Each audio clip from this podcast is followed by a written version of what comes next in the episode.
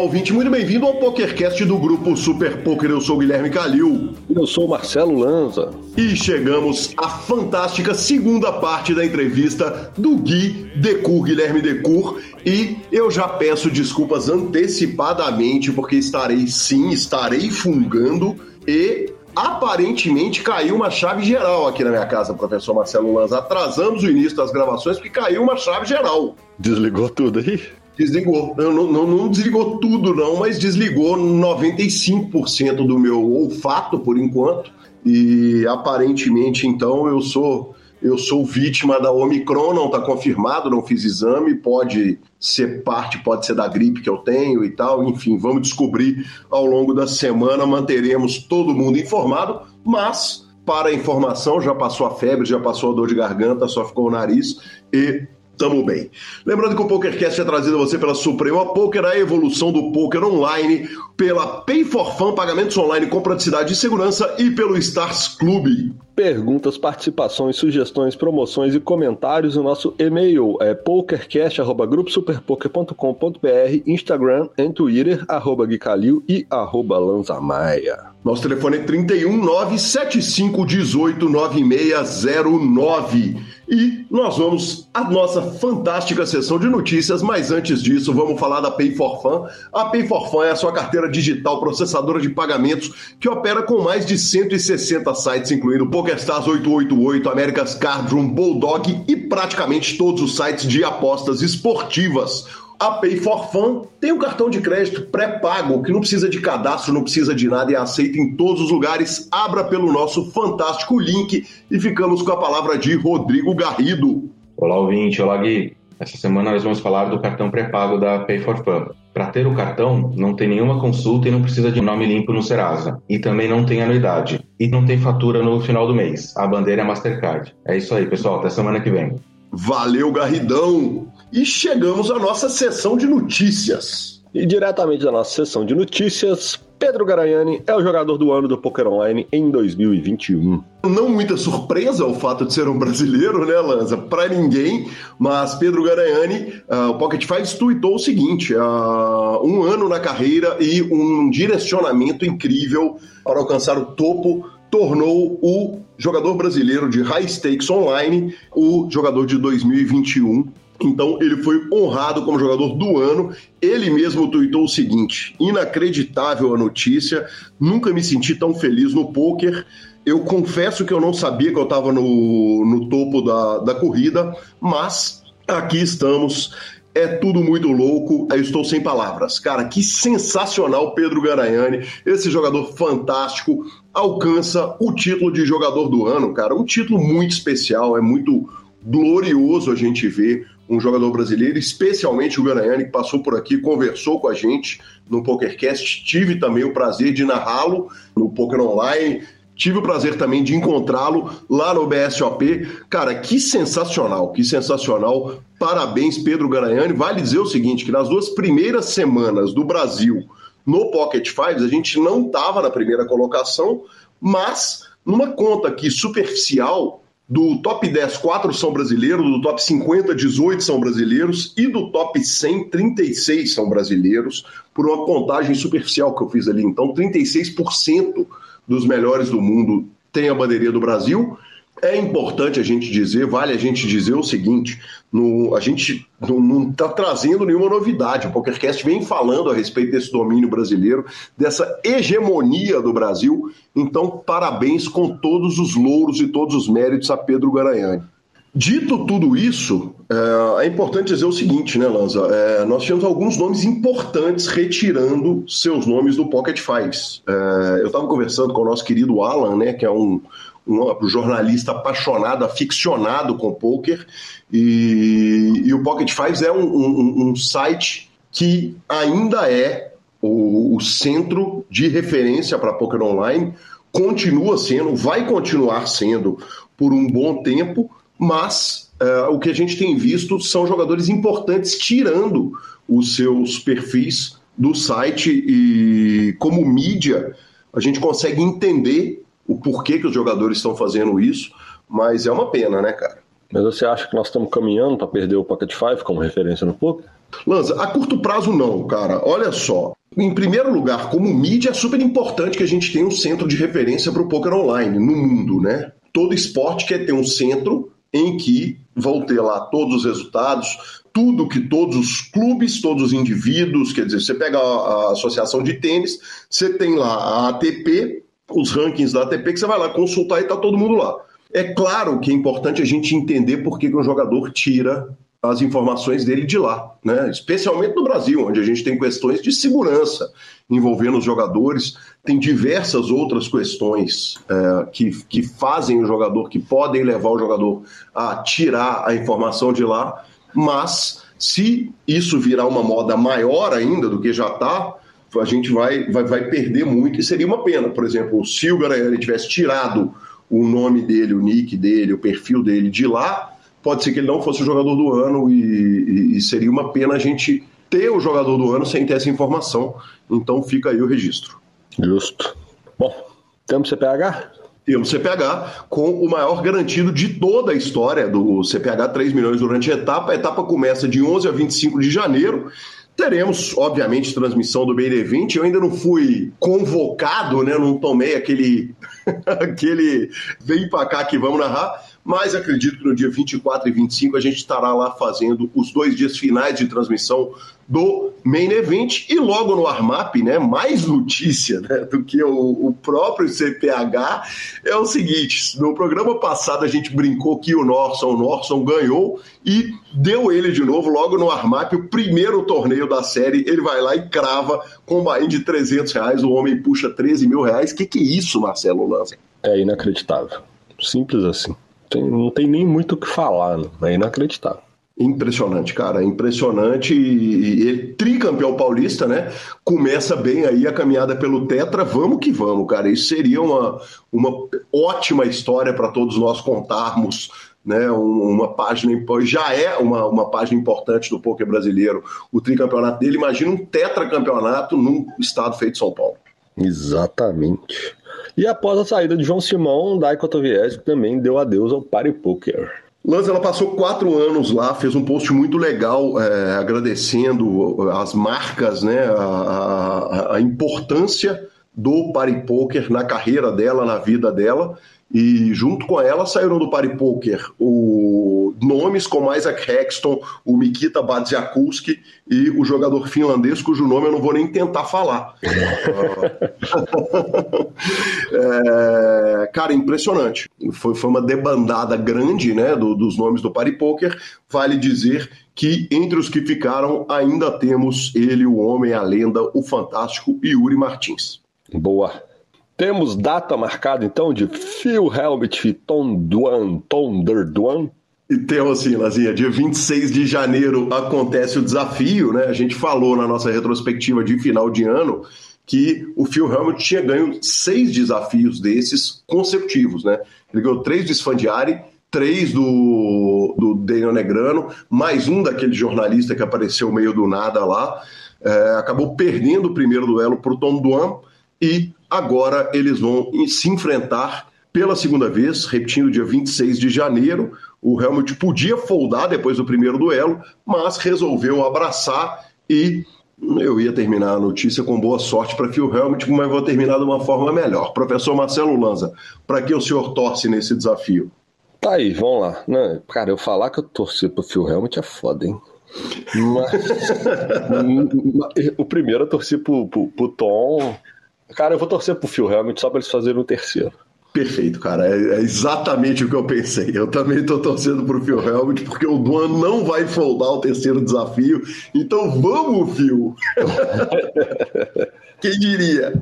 Quem diria? Bora de entrevista? Vamos embora de entrevista, mas não sem antes falar do Stars Poker Clube, muito mais do que um clube de poker online. E Lanzinha, que delícia, pelo amor de Deus, bateu o sonho. E por que que não foi comigo? Foi no meu jogo... Não, foi no meu jogo, eu jogo no Stars, eu jogo mais ou menos nesse nível, um pouquinho acima, e os caras me arrumaram um bad beat jackpot lá no Stars. Olha essa parada, velho. Tudo bem que era PLO 6, né? Cada jogador com 6 cartas na mão, mas um parceiro perdeu de Straight Flush para um Royal Straight Flush. O Straight Flush, que tomou o Bad Beat, levou R$22.700, o Royal levou R$11.300 e todo mundo da mesa levou quase R$4.000. Vale lembrar o seguinte, o jogo que eles estavam jogando era PLO 6, 20 centavos, 40 centavos. Então, cara, você imagina, você tá sentadinho na mesa do Stars, apoiando o PokerCast, jogando no clube, que anuncia com a gente, que nos faz os free rolls, que manda brinde pro encontro do PokerCast e ainda arruma R$22.000. Aliás, o prize total que foi distribuído foram R$45.000, só no primeiro, o segundo colocado na mão e os outros que estavam na mesa. Que demais, que delícia. Ah, e eu tive notícia que ontem saiu um de R$100.000 na mesa 1-2, hein? Oh, cara, pô, se eu não tá de novo, eu não tava, porque maldita Covid. De novo você não tava, porque essa 1-2 tá na sua forma aí, ó. É, exatamente no jogo que eu jogo. Cara, vamos pra lá que você tá batendo muita boa notícia. Bora de entrevista, vamos para a segunda parte do sensacional Guilherme Decourt.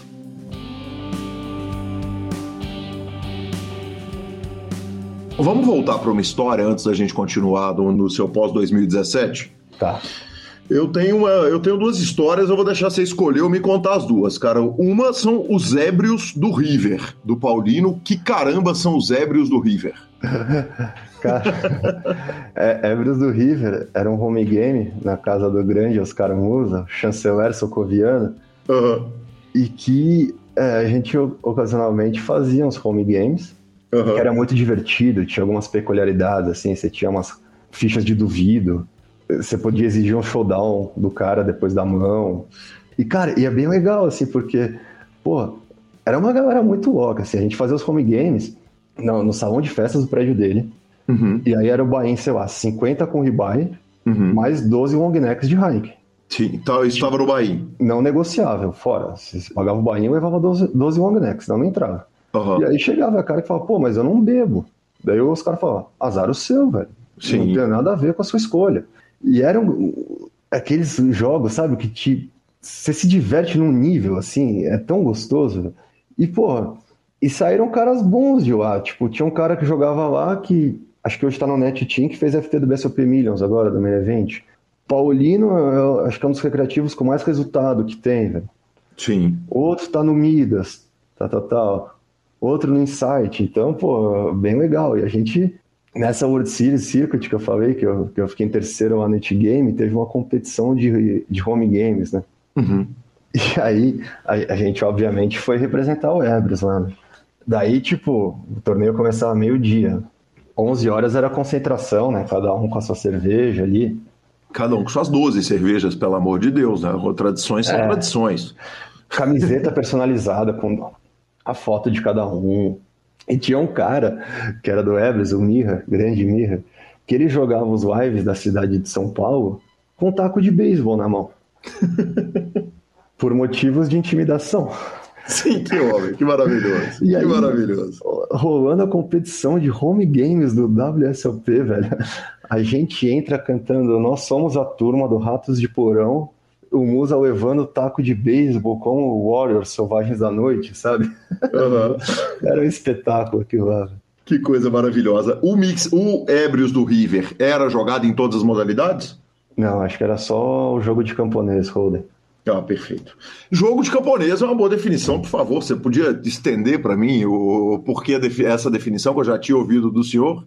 Ah, eu não gosto de Holden. Tipo, os jogos que eu jogo lá, agora que eu jogo 5 cartas, que são 2.700.000 mãos iniciais possíveis. O Omaha é 270.000, 250.000. O Holden é 1.000 e pouco. É um jogo meio chato. Você consegue contar combos nos dedos, né? E fora que é field gigantesco. Tem que dar um zoom pré-flop toda hora com as paradinhas ali. Eu não tenho muito interesse em rolar. Eu jogo nas séries, mas como forma de oferenda pros deuses. Que coisa maravilhosa, que homem. Me conta mais uma coisa ainda nas histórias, antes da gente voltar pro pôquer. Tem a história da marcha atlética e das Olimpíadas na casa do Musa. Eu gostaria de saber a respeito disso. Pô, será que eu devo? Não, vamos contar. É, ele falou que talvez uma parte das suas histórias teria que ser censurada. Eu falei, cara, não pelo Super Poker, né? Se alguém for censurar, vai ser o senhor. Não, então, eu já tinha ouvido falar de um profissional de muito renome de holding, que um dia ele tinha feito uma experiência de tomar LSD e jogar. Sim. E falou que era, tipo, muito interessante. Uhum. E daí, um dia eu tinha ido na casa do Musa, a gente tinha decidido fazer essa experiência, né? Sim. E aí acordamos, suquinho de laranja, tudo bonitinho e tal. Daí falou, vamos tomar LSD e ir pra essa experiência, né? Uhum. Aí ligamos o computador, vamos registrar, tá sem internet. Ai.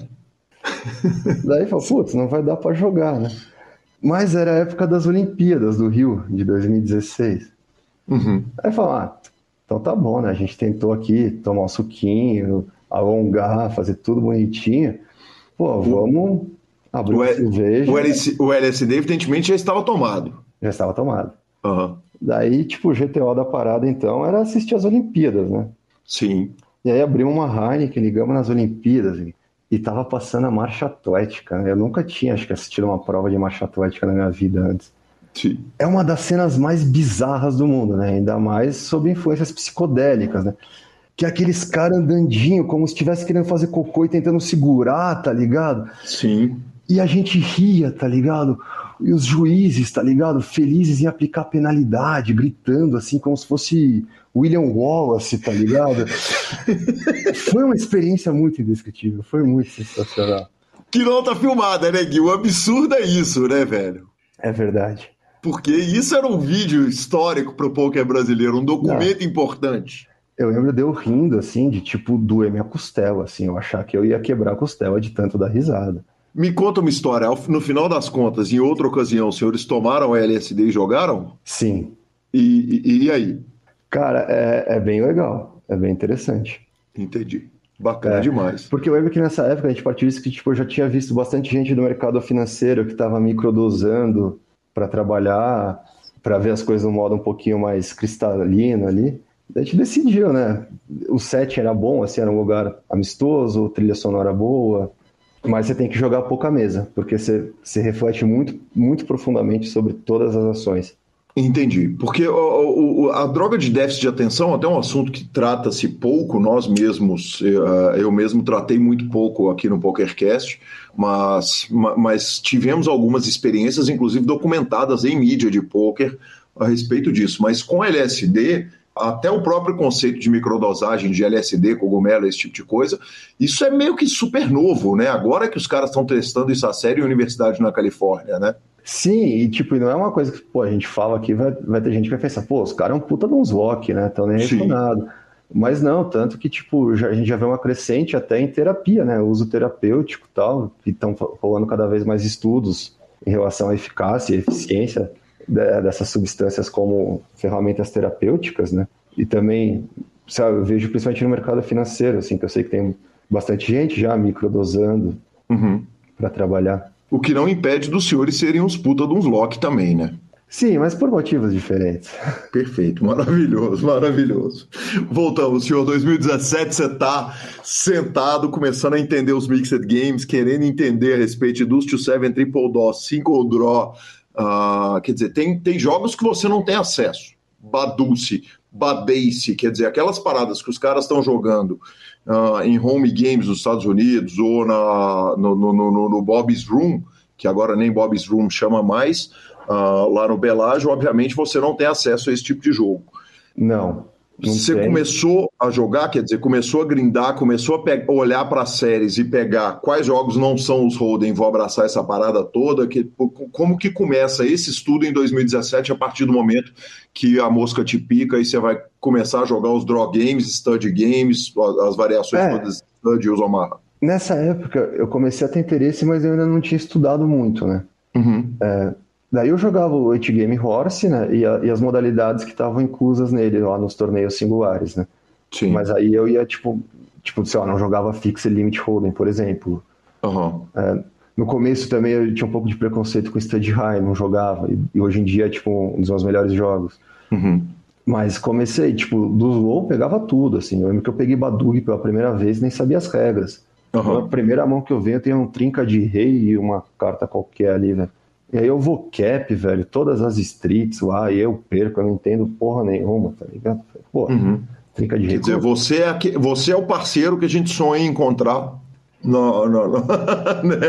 Na sua primeira experiência de Badug. É, só no Badug. E aí já me criou uma certa reserva ali, uma certa ressalva em relação ao Badug, né? Que existe até hoje, Gui? Ah, hoje não. Hoje nem tanto. Perfeito. Você passa a olhar as séries olhando para todos os jogos que não são Holden. Isso passa a ser o seu pão com manteiga, para traduzir o anglicanismo aqui, seu bread and butter? Ainda não. Até, tipo, eu já pegava as versões lows de todos e alguns médios das que eu ia melhor, né? Uhum. Mas eu ainda estava mais focado no high low, até porque também foi uma época, né, que o Party Poker voltou depois de estar muitos anos fora do mercado, e ele voltou com uma grade ali a priori bem interessante de high low, então era algo mais sazonal, né? Uhum. E aí esse interesse mais crescente veio de estudar um pouco mais, acho que ano passado, né? 2020. Sim. Que inclusive eu fiz uns coaches de probabilidade com o professor, tal, estudamos esses outros jogos. E aí qual professor? Um professor de probabilidade? Não, o professor que joga mixa de matemática. Ah, sim, perfeito. Perfeito. Aí eu lembro, tipo, a gente fez lá 2 semanas de aula de probabilidade, né? Daí acabou as aulas, começou o WCUP, eu já tava dando tiro num K dos to 7 single draw ali, com a cara e com a coragem. E deu bom? Cara, deu bom, eu fiz FT do 1K, caí tipo em 7º, fiquei break-even, que tinha dado 3 tiros, que nem um lunático ali, né? Mas foi muito legal, assim, tipo, quem ganhou foi o Nerd Guy, o meu coach, o Benny Glazer, tava na FT também, tava o Luke Schwartz. Depois, inclusive, quando eu fui estudar, fazer coach de Deus Serve Single com ele esse ano, pegamos vários spots dessa FT e tal pra analisar. Gui, me conta um negócio, quando a gente olha para os fields de Mixed Games, o field médio, eu não estou falando o field do torneio de $1K, $2K, eu estou falando o field do 215, do 109. É mais ou menos como foi o Holden há uma década? Ou os caras estão especializando e estão ficando cada vez melhores e esses torneios estão afunilando com a mesma velocidade que o Texas Holden está afunilando? Não, com a mesma velocidade não. Obviamente, alguns players vão ficando um pouco melhores, mas... Obviamente, né, você pega nessas séries e tal, muitos dos que estão ali jogam essas modalidades como jogos secundários, né? Uhum, sim. Tipo, eu já vi um crescimento muito grande, assim, você pega alguns regs brasileiros, tipo o Kelvin, o Geraldo César, esses caras que brigam por rankings, né? Uhum. Então, esses caras estão cada vez mais adicionando ali essas modalidades nos cups da vida e, pô, são caras... crushers de Holden, então obviamente são caras inteligentes e que estão melhorando, né? Mas sim, ainda tem muito edge ainda nesses médios. Sim, agora esses caras, quer dizer, o Geraldo César, o Kelvin da vida, esses caras não estão tendo acesso às tabelas que você está tendo, aos coaches que você está tendo. A distância desses bons caras do Holden que estão começando a investir ainda é um abismo para os melhores caras europeus e ou até americanos. Americano é difícil imaginar, né? O americano bater nesse jogo, porque não tem nem onde jogar, né? Mas tipo, até que os melhores desse field também vão estar mais concentrados nos high também, né? Uhum. E mesmo assim, ainda pode ter, porque tem alguns desses caras que tem 90% do grind deles no Holden que jogam pelas séries, né?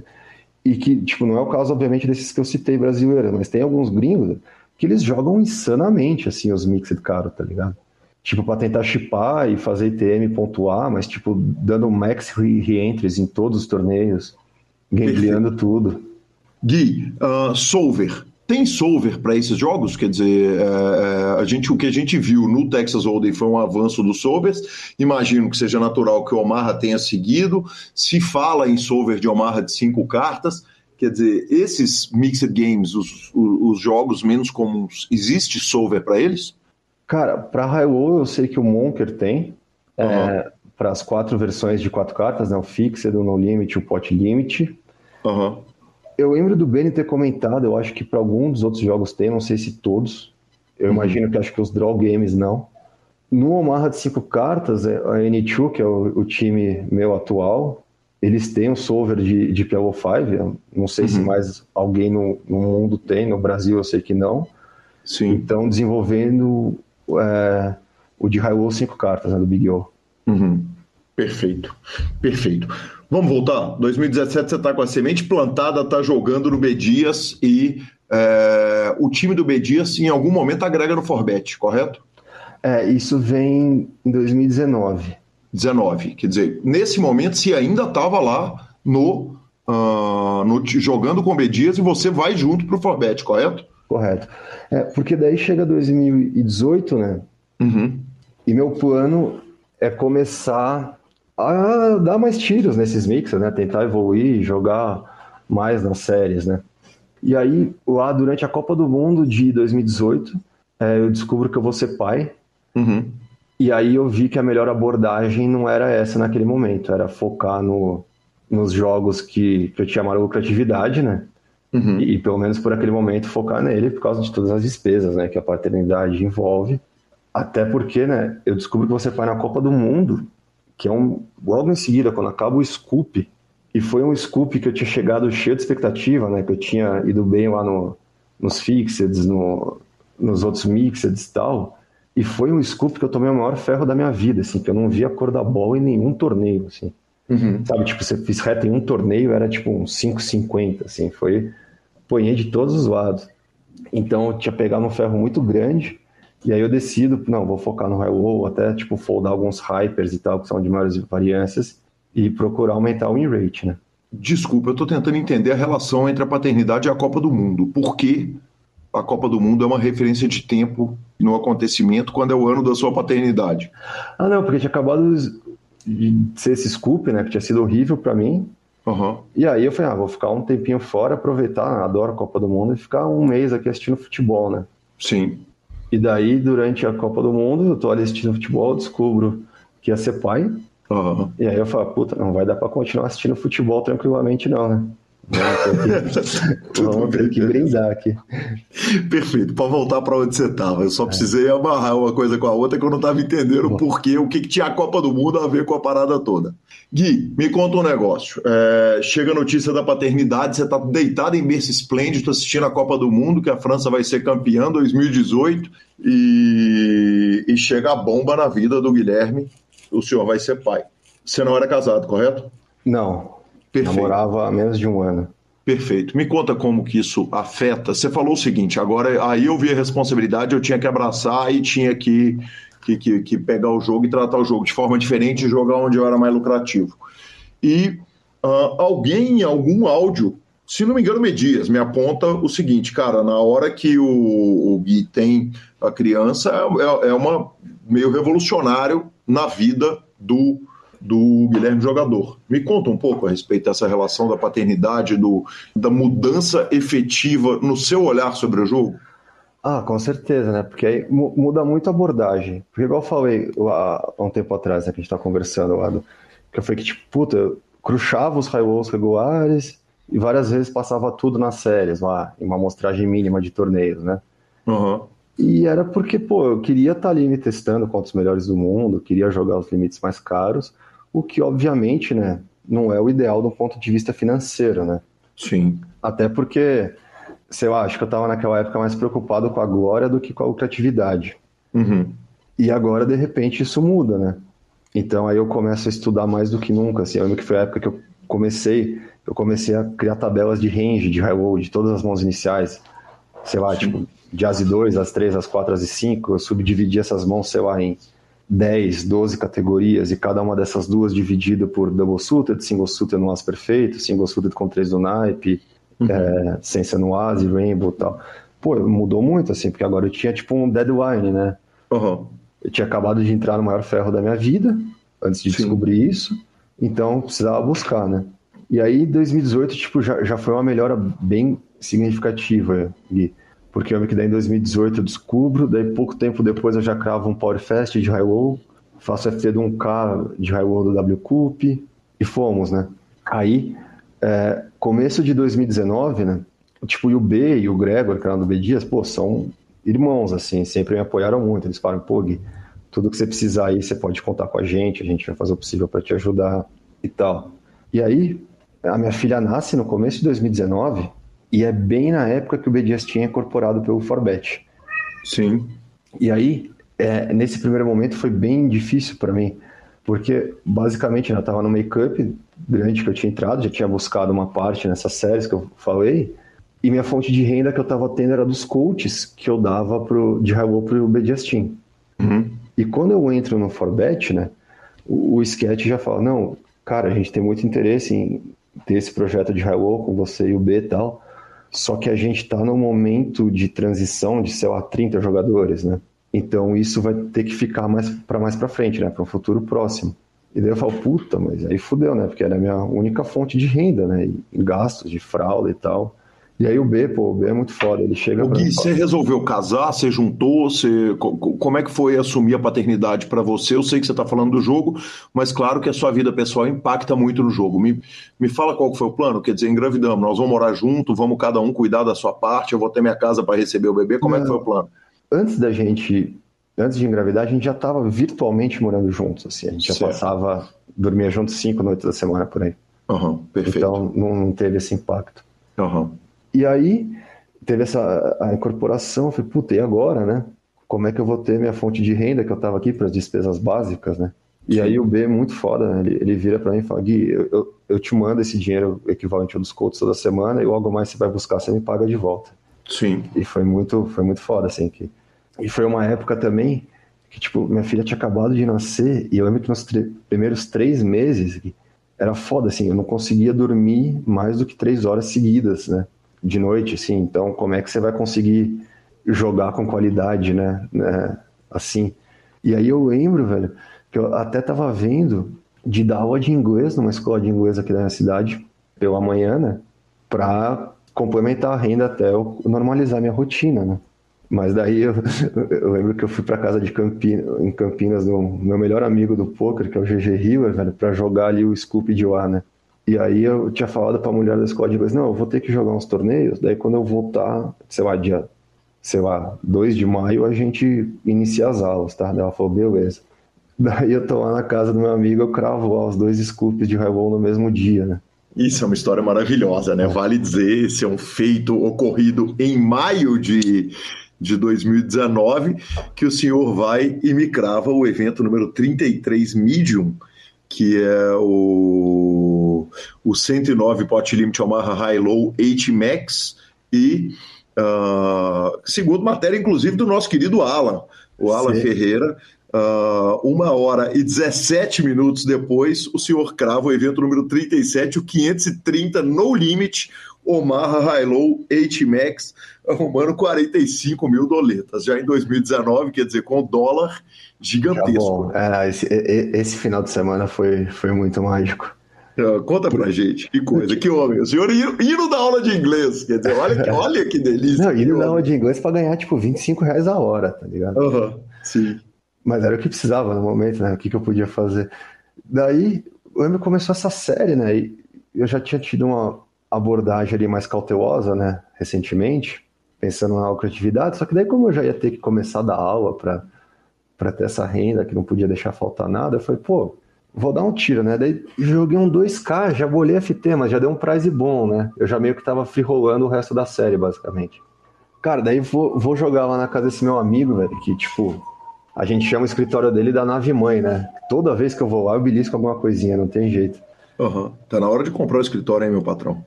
Pelo menos pagar o IPTU aí, né? Daí teve esse 109, que foi o primeiro, que era um torneio de 2 dias, e que, tipo, Pot Limit, que é a minha especialidade, e HMAX, né? Que dá pra você adotar uma abordagem menos gamble, né? Uhum. E, cara, eu pego um cooler ali, eu sobro com um big blind de meio, eu ainda foldo 2 mãos, que não dava pra ir de all-in, daí vou e acabo voltando. E tipo, eu vinha batendo em trave e trave em todas as séries. Daí que chegou esse torneio, chegou na semifinal, tinha um reg muito bom de high-low. Daí eu elimino ele numa blind war, fico bem, aí sei lá. Tipo, eu já sabia que aquele torneio era meu, sabe? Não tinha como escapar, tava... Tudo que tinha batido ao contrário no último ano, bateu muito certo ali. Que demais, que coisa maravilhosa. E aí fui focado ali, tipo, HU contra o Robinho, o sueco, né, velho, que é um baita jogador de pôquer. E daí tô indo lá, tô jogando, acaba o HU. Daí acaba o HU, quando eu olho, tipo, tá 5 left na outra, que eu tava só, sabe, nem tava prestando muita atenção ali, jogando mais ABC. Daí fazemos o deal ali, daí eu cravo ainda por um troquinho extra. Que demais. Daí que acabou. Demais. Daí no dia seguinte, né? Eu tô ali vacinando a minha filha, falando com o Alan ali, né? Do Super Poker. Ligou pra tia da escola de inglês, avisou que ela perdeu o professor dela. Não, eu tinha até esquecido da tia, velho. Daí ela me manda uma mensagem: pô, Guilherme, vamos começar as aulas? Eu falei, pô, dona, então. Acho que não vai dar mais. Ganhei na Mega Sena. Infelizmente, não vou poder mais estar indo dar aula aí. Exatamente, que coisa maravilhosa, que coisa maravilhosa. 45 mil dólares foi o ganho dessas duas vitórias secas, só elas, né, no W Cup, sendo que você já estava free rolado no golpe. Na época você estava no Forbet já? Já tinha acabado de rolar a transição. Entendi, e você tinha um percentual razoável desse deal, quer dizer, esses resultados... Quanto? 50%. Quer dizer, esse deal te dá ali uma tranquilidade para você cuidar de muitos meses da criança ali, né? Com certeza. Ah, sim, velho, sim, porque aí o dólar já tava, não tava o que tá hoje, mas já tava bem caro. E tipo, um mês depois eu fico em segundo num Power Fest de 530 também. Sim. Que é mais 10K. Aí já deu para levar, assim, até o final do ano, sem menor estresse. Daí também, tipo, tudo melhorou. Minha filha começou a dormir a noite inteira, eu consegui dormir também, consegui brindar melhor. Conseguir estudar. Fora a motivação, né? Que a paternidade traz, assim. Sim, imagino, né? Porque, na verdade, a paternidade é um pitbull correndo atrás de você com 4 patas quando você tá correndo com 2, né? Você tem que se virar para sobreviver, eu suponho, eu que não sou pai, né? E tipo, ao mesmo tempo que você tá mais cansado, assim, do que nunca, que seus dias são mais longos do que nunca, sei lá, você tem mais força, mais dedicação também do que nunca. Perfeito. Gui, ainda assim, quer dizer, você está no Forbet, está com um deal maravilhoso e no momento que a gente se encontra agora no último grande encontro do poker brasileiro, que foi o BSOP, o seu pet já não é mais do Forbet, é do N2, um time que inclusive você falou, o único time que tem um solver de PLO 5. Posso começar com uma pergunta que a mim parece meio lógica? Vamos lá. O nome não está errado, velho? Não devia ser N5, N3, dependendo do que você tá jogando. Não, isso tem que deixar pro Alisson responder. Mas eu acho que é na questão assim de N2, de tipo N software, tá ligado? Eles têm acessos a apps e ligas e softwares que eu nunca nem tinha ouvido falar, assim. Que é bem bizarro. Ah, que legal, que legal. Conta pra mim um pouco a respeito do time. Quer dizer, em que o N2 é diferente de outros times? Vale dizer o seguinte: eu te conheço com um outro maluco polonês, compete também do N2, tomando vodka com pimenta do reino e tabasco, né, que eu perguntei para ele se ele estava me servindo vodka ou pizza. Ele falou que ele pagaria a vodka desde que eu bebesse a parada numa talagada só, e ele também é um jogador do time que está morando aqui no Brasil. Me fala um pouco a respeito do conceito do time, a diferença do time no que diz respeito a conceito com relação aos outros times de pôquer. Ah, esse polonês, ele é fenomenal, né? Esse cara, quando eu comecei a jogar High-Low, ele era o maior crusher dos torneios de High-Low do PS. Como ele chama? Beethoven. Ele estava lá no BSOP, repetindo. Sim. Então, reiterando. E também há pouco tempo, assim, uns 2 meses antes de eu entrar para o N2, ele entrou também, veio morar aqui com o Alisson no Brasil. E daí, esse ano também... Eu satelitei torneios muito caros, comecei a jogar muito caro, e eu passei por vários problemas particulares, também problemas de saúde, e eu vi que não era o momento de eu pegar essa variância, sabe? Bem brutal, assim, com todas as coisas off-poker que estavam acontecendo na minha vida. E eu tenho um grande amigo de lá, que é o Vapetri, né? Que ele tinha feito essa transição, ele jogava no full antes, torneios também, de Holden, PLO e High-Low, e tinha ido pra lá, a gente...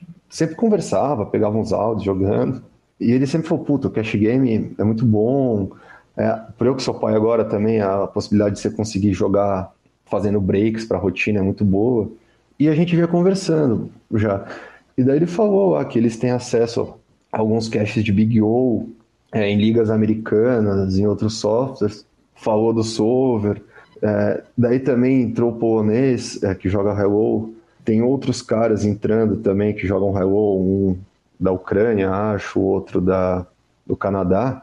E aí eu falei, puta, acho que é hora de fazer essa mudança, né?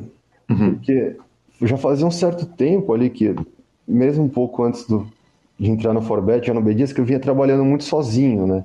Obviamente o BDias sempre me ajudava e tal, mas eu tava ali num time, mas num trabalho mais solitário. Então, ter acesso a esses jogos e esse networking também, né? Me pareceu algo muito bom ali, né? O time, tipo, os caras são ultra crushers de PLO5, né? Tem o Solver. Eles têm um trainer que é no browser, que é um negócio fenomenal, assim, que eles pegaram as respostas do Solver, você entra lá, faz teu login e tem vários exercícios sobre os mais variados tópicos, assim, tipo defesa de blind, qual as mãos estão no range open ou não, a equidade de three-way de determinada mão, que você pode ir trabalhar sozinho e evoluir, além de ter caras muito bons também do PLO5 e do PLO. Então, eu fiz essa mudança agora, um pouco antes do BSOP, né? Você continua dando uma grindada de torneios? Quer dizer, na hora que chega a série dá para dar uma olhada para lá? Ou como que está dividido o seu jogo hoje no N2? Cara, eu joguei os torneios do BSOP.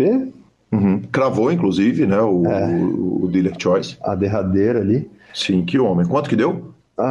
13 e pouquinho. Uhum. Mas foi muito divertido. Porra, imagino. Eu imagino. Com o Conrad em terceiro, correto? É, palpitando as mãos. Doutor Rádio, né? Médico, recreativo, que se diga. Grande mestre das artes da cura. Exatamente. Não, então, por enquanto, eles não querem jogar torneio, que eu pegue muito torneio, o que até faz sentido, né? Porque 80% dos caches que eu jogo são em real, né? Uhum. E pegar torneio ali de $1,000, $500, não vale a pena. Sim. Mas, por exemplo, agora tem o Inter Series, né? Eles liberaram para eu vender Action e poder jogar, por exemplo. Isso é muito legal. Assim. Eles compram alguma coisa da Action ou não interessam? Cara, o Petri comprou, que é o cara que me ajudou nessa transição até lá, e falou que ia oferecer para eles, mas acho que esgotou antes deles responderem. Perfeito. O Alisson é o dono do time. Você se referiu a ele, obviamente eu não conheço. Ele é o dono? Ele é a cabeça por trás do time? Sim. Ele é o dono do apartamento que o polonês estava elogiando em São Paulo. Sim. Perfeito. O cara, ele é muito sick, ele é tipo muito Perfeito. Novo assim. Ele é muito sick de quê? Ele é muito sick de jogo, ele é muito sick da inteligência empresarial de montar um time com esses caras. Quer dizer, onde que tá a grande malandragem do Alisson? E aí, obviamente, eu repito, malandragem no melhor sentido da palavra. Gui, eu não posso falar com muita propriedade, porque eu conheço ele há relativamente muito pouco tempo, assim, no BSOP Millions foi a primeira vez que a gente se conheceu pessoalmente, mas pelo que eu vi, pelo que eu conversei com o Beethoven, eu acho que é um mix de tudo, assim, ele teve uma abordagem ali, tipo, empresarial, empreendedora, de entrar nesses jogos, ter jogadores jogando e gerando reiki, teve network com os profissionais gringos também, mas ele é um baita jogador, ele é um cara, assim, tipo, de uma ética de trabalho muito admirável, assim, muito inspirador, assim. Que legal. Todo dia, às 6 horas da manhã, tá acordado, faz coisa o dia inteiro. E também tem um tato muito bom, assim, com o aspecto humano da parada, assim. Me ajudou nessa transição, com os problemas particulares que eu tive. Com o Beethoven também, que tava passando uma situação difícil, ele acolheu, eu trouxe pro Brasil pra morar com ele, pra jogar com ele. Então é um cara, assim, com uma visão muito boa, assim, tipo, de médio e longo prazo, sabe? Uhum. E, tipo, ele tem 26 anos, assim, é muito surpreendente isso. Perfeito, que bacana. Gui, Dimitri. Quem carambas é Dimitri? Que gupia curva. Então, né? Que, puta, eu conheci o polonês, o Beethoven, e, tipo, instantaneamente a gente ficou muito brother, né? Uhum. Eu falei a respeito da vodka, mas o polonês é um puta de um Loki, né, cara? Um cara que assim, o Loki no melhor sentido, né, cara? Eu não tô dizendo que o cara é irresponsável, longe disso e tal, mas você vê que é um cara bom de balada, bom de noite, bom, é da turma do time que não bebe e não ganha, né? Ah, engraçado, né, velho? Sim. Começa a ficar bêbado, começa a vir com sarcasmo, assim, né? Tem aquela barreira do idioma, daí ele vira pra você, no shit, Sherlock. Foi muito legal conhecer ele, porque, tipo, Gui, é o cara que a gente se batalhava ali jogando high-low, né? E como eu falei, tipo, o High-Low tem aquele caminho mais solitário, né? É muito do trabalho que você investe e tal. Então, você conhecer outro cara ali com uma rotina parecida, né? Porra, primeiro dia a gente foi almoçar lá junto, ficamos 5 horas conversando, né? Uhum. E aí, ele, o Alisson tem um personal trainer, né? E vão treinar todo dia. Daí, não sei por que, caralho, o Beethoven virou pra mim e falou, vamos falar pra ele que você é polonês também, né? Eu falei, tá bom, Dimitri, nice to meet you. Pra ele quem? Pro personal trainer. Pro personal, né? Assim, perfeito. É, eu não sei se ele queria, tipo, sabe, alguém que entendesse português pra saber se o cara tá falando mal dele, sabe, alguma coisa assim. Uhum. E entramos nessa brincadeira de trollar ele, né? Mas aí eu comecei a blefar bem, né? Comecei a falar um inglês com sotaque russo ali, aquele sotaque do leste europeu. Até esquecer os artigos, eu esquecia pra ficar fidelizado, assim, ao que eles falam, né? Como eles se diga, o senhor tem uma puta cara de europeu, né, Gui? Você tem olho claro, branquinho pra caramba. É, então. Passa fácil, né? Aí foi mó legal, né? Uma hora eu tava ali com o personal, a gente começou a fazer umas embaixadinhas com uma bola de futebol dele. Olha, o polonês joga aí! E aí eu olhando com uma cara fixa, que eu não podia dar tela, que eu tava entendendo o que ele tava falando, tá ligado? E aí começamos a blefar o cara, né? O que era pra ser um dia, virou 12 dias, né? Blefando o cara. Porra, blefando bem o Dimitri e tal, né? Tanto que eu ia falar com o personal trainer, blefando ele de Dimitri, eu pegava no Google Tradutor e escrevia lá em inglês e punha pra ele pro aplicativo falar em português, pra ele entender, tá ligado? Sim. Me conta um negócio, o personal sabe que o Dimitri é o Gui? Cara, ou ele morreu sem saber? Até o final do BSOT não sabia. Que coisa maravilhosa. Ninguém contou, mas também, tipo, o cara é fácil de blefar, tá ligado? Uhum, tá. Porque teve uma hora que ele tava na cozinha ali do Alisson e tal, eu cheguei lá, não vi que ele tava lá, cheguei falando português, aí mudei pro inglês no meio da parada, ele nem percebeu, tá ligado? Perfeito. Perfeito. E aí eu começava a falar pro Beethoven umas palavras que nem existe, tá ligado? Esse das travelinhas, blá blá blá, tá ligado? E ele rindo, yes, yes, yes. Gui, me conta um negócio, qual o valor dos jogos que você tá jogando hoje no Omaha 5? Cara, no Omaha 5 agora eu tô jogando 2, 4, 3, 6 reais. Uhum. O High-Low eu joguei um pouco mais caro, tava rolando umas 25, 50, mas daí eu tava conversando com o Petro e tal, a gente viu que talvez não seja o melhor momento, porque tipo, são swings mais altos, né? Eu lembro que eu joguei uma semana ali no celular durante o BSOP, fiz 14k. Uhum. Daí eu voltei numa semana, perdi 20k. Uhum. E aí o jogo miou, tá ligado? Uhum.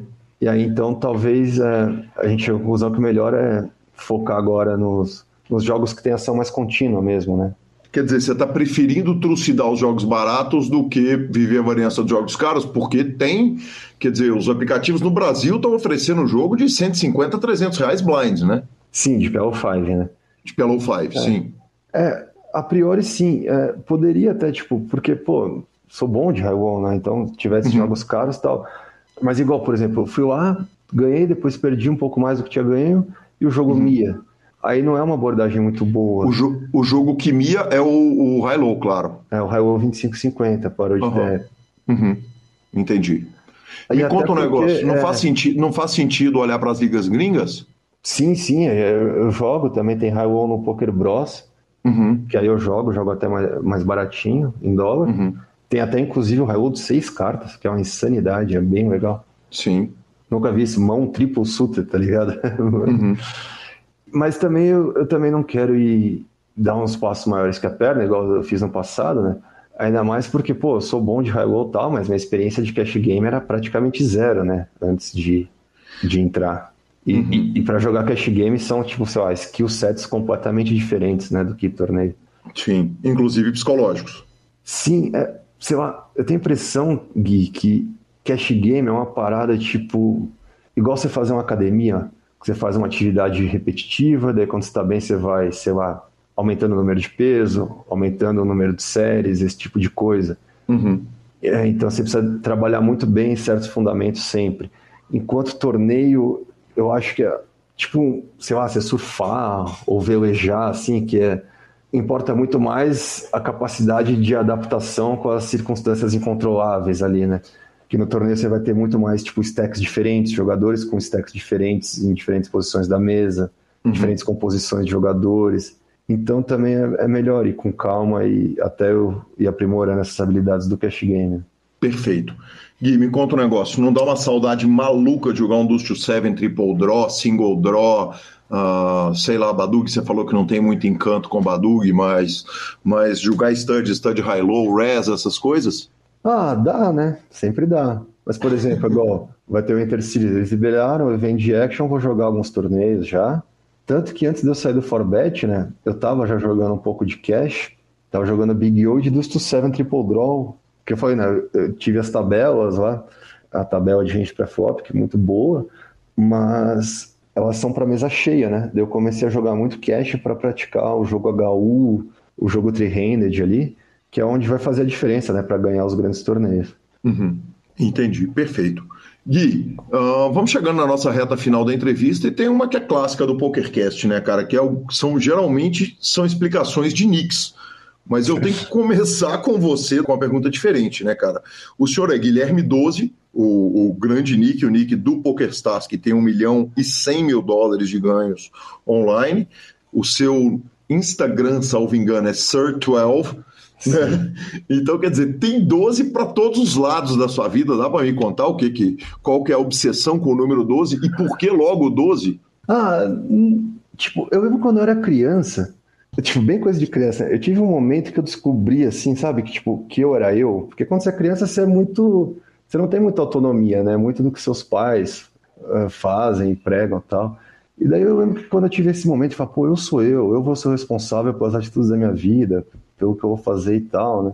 E daí eu não sei por quê que eu decidi que era importante eu ter o número da sorte, tá ligado? Quando eu tinha lá meus 10, 11 anos, isso pareceu algo importante pra mim. Só que eu falei, o número da sorte, né? Não é algo que dá pra eu forçar a escolha, né? Tem que ser algo que aconteceu naturalmente. Puta, daí eu lembro que tiveram alguns fatores, assim, mas coisa meio infantil, assim. Eu, quando era criança, estava disputando campeonato de futebol e eu fiz o gol do título, eu era o goleiro de futsal, camisa 12. Eu falei, pô, 12 é legal. Uhum. Daí teve um ano lá que foi muito legal na minha vida de infância, e eu era o número 12 na lista de chamada. Daí quando eu dei meu primeiro beijo, eu tinha acabado de fazer 12 anos, tá ligado? Uhum. Eu falei, 12 tá aí, né? É um número interessante. E tem a superstição, quer dizer, 12 é seu número jogado na roleta, é o cartão de Mega Sena que você joga, tudo continua sendo 12? Ah, moderadamente, mas sim, né? Muito justo. Muito justo.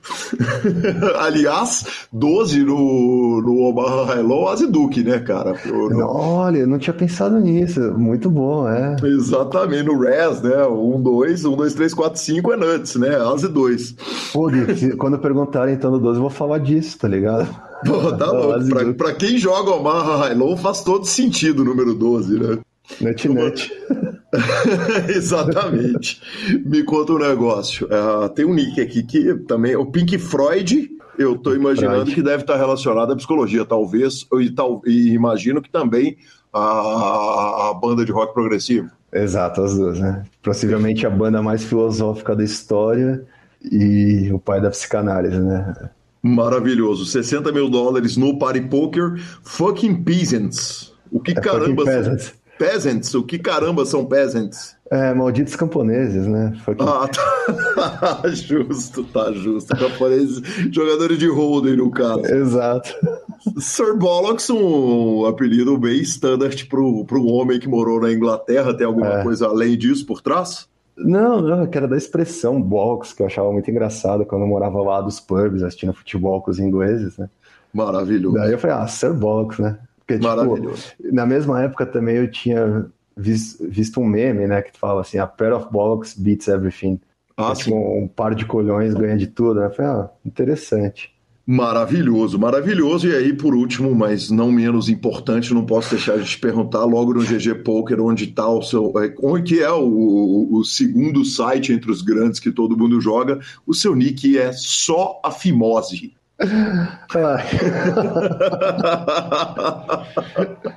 Então, esse nick, véio, porque assim, eu comecei a jogar no GG ano passado, né? Uhum. E fazia muito tempo que eu não tinha que escolher o nick, né? Porque normalmente você escolhe o nick ali meio na pressa, né? Uhum. Eu falei, vou começar a jogar no GG e ninguém sabe que sou eu, né? Então eu vou fazer um nick pra trollar a mídia do poker brasileiro, né? Porque o dia que eu gravar porque o dia que eu ganhar um torneio ali significativo, eles não vão ter escolha, eles vão ter que publicar, né? Só a Fimose campeão de tal torneio. Uhum. E aí esse foi meu pensamento. Só que aí o tiro saiu pela culatra, né? Daí eu lembro que eu cravei uma Rolex Series esse ano, lá no GG, e daí eu cheguei e falei, ah, vai aparecer só a fimose lá, vai ser uma engraçada e tal. Daí eu cheguei lá, o cara me marca no Instagram na notícia e fala, Guilherme Decour é campeão do Uma Rolex. Eu falei, ah não, velho, vá se fuder, como que descobriram meu nick, né? Eu não lembro qual dos sites de poker que era, daí eu falei, pô, velho, quem que te contou, tá ligado? Eu não contei pra ninguém. Eu acho que só o Túlio, que é o cara que faz a contabilidade do Forbet, que sabia, tá ligado? Eu falei, Túlio, você contou? Ele, não. Eu falei, porra, quem que é o X9, tá ligado? E daí o cara falou, não, acho que tem algum site, acho que é o Poker News BR, que tem acesso aos nicks e tal, velho. Porra, e daí eu fiquei até meio encabulado, né? Fazer um nick desse, saberem que sou eu. O plano de trollar a mídia brasileira, né, foi por água abaixo, que postaram a Guilherme Decour, daí na reportagem tava lá, com seu criativo nick, só fimose. Que coisa maravilhosa, que coisa maravilhosa. Gui, por último, cara, a gente tá vendo, a gente participa junto de um grupo de Mixed Games, né, que é a confraria ali dos Mixed, que tem discussões muito ricas e de uma turma, principalmente da velha guarda, que, aliás, é uma característica dos Mixed Games, e o que a gente tá vendo ali, levantado pelo André, pelo Paulo Gini, pela turma, é uma tentativa de levantar a causa dos Mixed Games, de espalhar... Sim. De popularizar. Qual que é a sua impressão a respeito dessa campanha, que eu já aproveito para dar a minha opinião, acho absolutamente fantástico. Que mundo seria, como o mundo seria melhor se todo mundo jogasse Mixed, né? Eu acho muito bom, assim, eu particularmente, tipo, respondo em duas partes. Uhum. Tipo, quando eu vejo, assim, tipo, me imagino, assim, evoluindo a minha carreira como jogador, você jogar bem o maior número de jogos, eu acho que é algo de muito valor, né? Se a gente pensa, por exemplo, no Yuri Nerdigai, que é, incontestavelmente, talvez, o melhor jogador brasileiro hoje em dia, uhum. A gente vê, pô, tem caras que devem estar no mesmo nível, um nível muito similar que ele no Holden, né? Mas por que ele é tão foda, melhor do Brasil? Porque ele é muito bom em todos os jogos, tá ligado? Ele é muito completo. Então, eu acho que esse desejo, assim, de ter habilidade em várias modalidades diferentes é muito legal. E tem outro ponto também, que eu acho que isso, quando acontecer, vai fazer realmente os mixeds crescerem, uhum. É quando os jogadores, principalmente os mais recreativos, descobrirem o quanto é legal, é divertido você jogar um torneio de Mixed Games. Uhum. Porque eu lembro que eu percebi isso no último BSOP antes da pandemia, lá em 2019, eu estava ali jogando It Game, e literalmente na mesa de trás, assim, estava um amigo meu jogando um torneio de Holden, né? E a gente, entre as mãos, eu levantava, a gente conversava e tal. E eu lembro que eu reparei que tinha um cara, um senhor na mesa dele ali, recreativo, jogando, e uma hora ele quis conversar ali sobre uma mão, tá ligado? Tipo, sei lá, ele tinha re-rei, ele falou, puta, bateu as no river, ia dar o win, não deu pra dar, né, tal. E ele falando isso, e a mesa inteira ninguém respondeu ele, tá ligado? Uhum. A mesa inteira em silêncio. E tipo, pro cara que é recreativo, que quer se divertir e tal, velho, o Holden não é mais a pedida para isso, né? Que fica todo mundo quietinho ali, encarando, não é tão Sim. sociável. E jogar esses torneios de Mixed Live foi algo que me, sei lá, eu redescobri aquele prazer que eu tinha quando eu tava descobrindo o poker, jogando aqueles home games, que era todo mundo conversando, dando risada, que é o que acontece, né? Até hoje nos Mixed Games. E eu acho que ainda tem alguns empecilhos, eu até falei lá no grupo, o professor também falou, de se dispor de gravar alguns vídeos em português, que não tem muita coisa, explicando as modalidades, o básico ali, uhum. Porque pode ser um pouco intimidador, né, para um cara recreativo, puta, são 8 modalidades no mesmo torneio, né, pode parecer um bicho de 7 cabeças, mas não é, né, tipo, você pega um horse, por exemplo, né, flop game, né, Holden e high roll, e os outros são studs, que é a mesma dinâmica, só muda o valor das mãos, né, Sim. E eu acho que tem muito para crescer, porque tem esse resgate, assim, do poker como algo social, né? Algo de socialização, de diversão, de se desafiar intelectualmente, que é algo que atraiu basicamente todos nós quando a gente descobriu o poker, né? E que eu acho que está meio perdido, principalmente nos torneios de Holden, né? E que tal? Eu ainda coloco que os seniors, provavelmente, ainda a gente não tem idade, né? Eu sou um tanto mais velho que você, mas os seniors também a gente vê esse clima de leveza, né? Como a gente vê nos mixed, né? E é muito legal, velho, porque, pô... E, tipo, é até mais democrático, porque, sei lá, tirando Yuri, Eu acho que não tem nenhum outro jogador no Brasil que é craque em todas as modalidades ali do anti-game, por exemplo. Uhum. Tem uns caras que, sei lá, tipo o Zilbi, o Muca, que são muito bons, mas talvez pequem em uma ou outra. E para a média do field, isso é bem interessante, porque você consegue jogar algumas modalidades que você tem maior vantagem, nas outras você pode se proteger um pouco mais. E quando os jogadores recreativos perceberem isso, quanto é gostoso você jogar um torneio de games, quanto é divertido, eu acho que tem tudo para crescer mesmo. Fazer um é divertido de novo, né? Que bacana, cara. Que demais. Tô 100% de acordo, cara. Acho que é uma percepção rica e acho que é um excelente ponto pra gente encerrar. Eu não sei se eu agradeço ao Gui 12, ao Gui Decour ou ao Dimitri. Cara, de fato é que conversa maravilhosa aqui, 2 horas fantásticas, Gui. Muito obrigado, praticamente na véspera de Natal, você me dá 2 horas valiosíssimas do seu tempo de, quer dizer, de jogador, de pai da Alice, de cérebro fantástico, cara, muito obrigado. Pô, Gui, brigadão, velho, o prazer é meu, pô, eu escuto o PokerCast lá desde os princípios, eu lembro que lá em 2009, por aí, que eu ouvi o podcast do Caio Pimenta aqui, que foi tipo, puta, esse país que eu quero tentar fazer da minha vida, assim, que foi algo bem importante na minha trajetória e tá aqui conversando hoje. Foi uma satisfação imensa. Que demais, cara. Eu preciso também agradecer ao Paulino, ao B. Dias, ao Rádio, ao Sketch, ao Musa, que inclusive se empolgaram muito quando souberam que eu ia conversar com você e o resultado não podia ser diferente, cara. Uma conversa fantástica. Obrigado, Gui. Valeu, Xará. Tamo junto. Tamo junto, meu mano. Boa. Redes sociais? Redes sociais, Lanzinha. Caio Braz nos respondeu, né? A gente tinha feito um bullying com ele no final do ano passado, falando que ele não tomava café, não comia bacon, não tomava cerveja, não assistia Senhor dos Anéis. Ele falou, olha, me respeita. Eu tomei um café, ainda que cheio de açúcar, e assisti todos os Senhor dos Anéis. Então eu queria compartilhar isso com o senhor, porque eu sei que isso traz afeto imediato do senhor para com o Caio Braz. Ele já pula pro lado esquerdo, assim, automático, assim. Exatamente. Pessoa, a gente já confia na pessoa automático, entendeu? O do coração, maravilhoso. Maravilhoso, cara. E na semana passada a gente não teve os torneios do PokerCast, não teve free roll, que tá para iniciar a qualquer hora o free roll do Stars. E na semana passada não foi porque o senhor estava viajando e eu também estava viajando. Nessa semana, quando o Rick perguntou, falou, cara, e aí, vai ter torneio? Eu falei, bicho, não vai ter jeito, não. Eu tô com febre, tô queimando aqui, tô passando mal, mas na semana que vem, torneios estarão todos de voltas. A gente vai para a nossa finalização, como diz Marcelo Lanza Maia, mas não sem antes falar da Suprema Poker, a evolução do poker online. Monte seu clube, se associe a um clube e jogue na Suprema. Faça como o nosso querido Felipe lá do grupão do Telegram, que perguntou, falou, cara, como é que eu faço para jogar na Suprema? É isso aí. Tô conversando com ele, mandando ali as instruções. Ele vai jogar no maior aplicativo de poker B2B do mundo. Vamos que vamos. Então, vá na finalização. Finalização sobre poker.com.br. Tudo sobre poker no Brasil e no mundo onde jogar. Onde tem poker, o Super Poker está. Na aba de clubes, a guia de clubes do Brasil, onde jogar, agenda diária de torneios. Na aba de vídeos e no YouTube, transmissões ao vivo dos maiores torneios de poker do mundo. Análises técnicas, programas de humor e entrevistas icônicas. Revistaflop.com.br é a sua revista de poker há mais de uma década, contando as grandes histórias do poker. Assine já. E mibilisca.com, cobertura mão a mão de torneios pelo Brasil e pelo mundo. Dica cultural. Cara, minha dica cultural é dura dessa semana. É o filme Simples Como a Água. Eu tô traduzindo o nome porque eu não vi o nome desse filme em português em lugar nenhum. Inclusive, pesquisei aqui pro programa.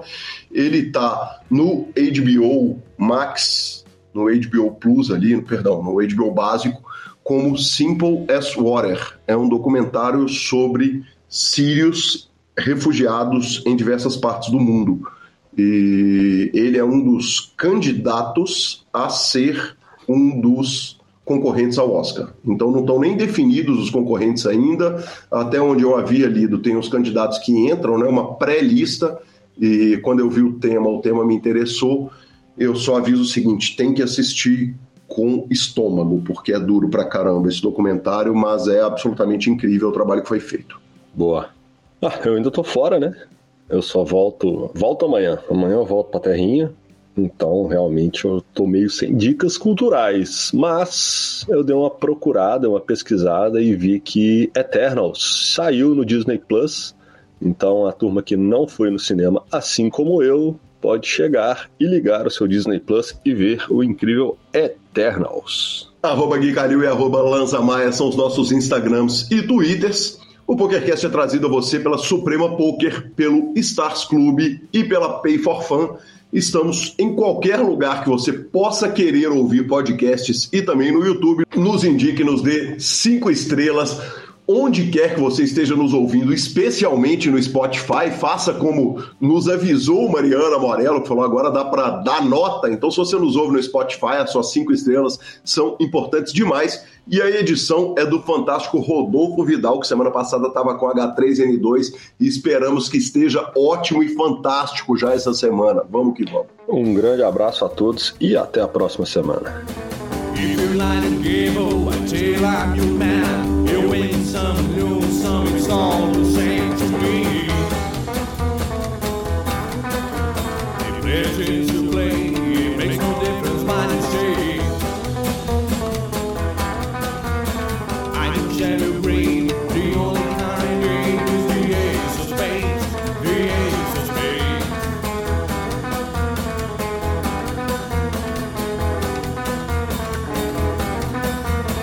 Play for the high one. Dicing with the devil, a gun with a flow, it's all a game to me.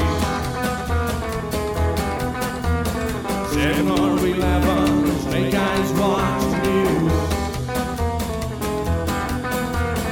news. Double up or queen, double sticks and strings, the ace of spades, the ace of